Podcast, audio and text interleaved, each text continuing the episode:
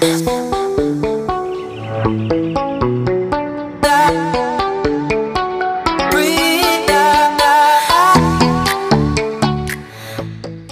à toutes et à tous, bienvenue sur Empreinte Naturelle, le podcast qui décrypte les cosmétiques, mais pas que. Je suis Sophie en quête de naturel et bio. Je vous aide à décrypter les compositions et à détecter le greenwashing. Quelques mots sur le greenwashing pour celles qui ne connaissent pas le principe. C'est l'art de faire passer des produits aux compositions parfois problématiques pour des produits sains et naturels grâce au marketing? Par exemple, on va jouer sur le packaging vert avec des feuilles pour coller à l'esprit naturel alors que votre produit contient ni plus ni moins que des ingrédients issus du pétrole.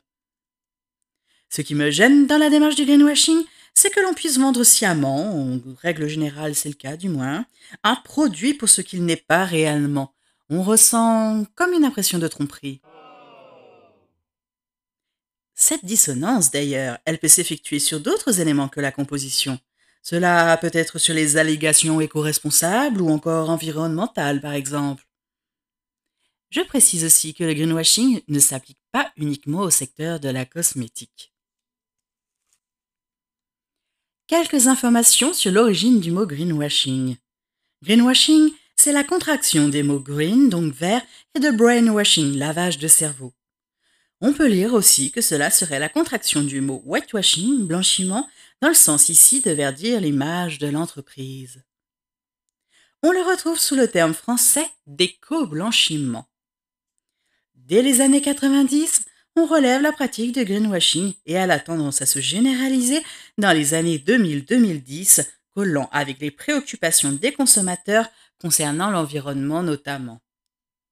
À travers ce podcast, je vous invite donc à me suivre dans mes enquêtes sur les marques qui le pratiquent. Mon but étant de vous aider à y voir plus clair sur les compositions et de déjouer les pièges du marketing. On abordera bien entendu différentes thématiques qui ont attrait au naturel et bio que ce soit des conseils cosmétiques, on parlera ingrédients ou encore intimité. J'espère aussi vous faire découvrir des entreprises et des produits. Bref, vous l'avez compris, je ne me limite pas en termes de sujet.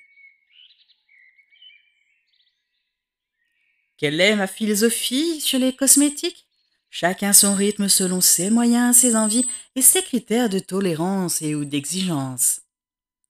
Je vous laisse placer le curseur à votre convenance. Moi, et depuis peu d'ailleurs, la cosmétique, c'est loin d'être tout noir ou tout blanc, mais plutôt 50 nuances de grès. Voilà pour la petite présentation de ce podcast, en espérant qu'à travers les écoutes, je puisse non seulement vous informer, mais aussi vous donner les clés utiles pour devenir consommateur. Depuis quelques années, je tiens un blog que vous pouvez consulter à l'adresse empreintenaturelle.fr. Vous y retrouverez différentes thématiques, j'y parle d'IA, je teste des produits et bien entendu vous retrouvez la catégorie greenwashing. Je vous invite à me suivre sur Instagram sur mon compte Empreinte Naturelle en un seul mot. Merci à toutes et à tous pour votre écoute et je vous donne rendez-vous très bientôt. Ciao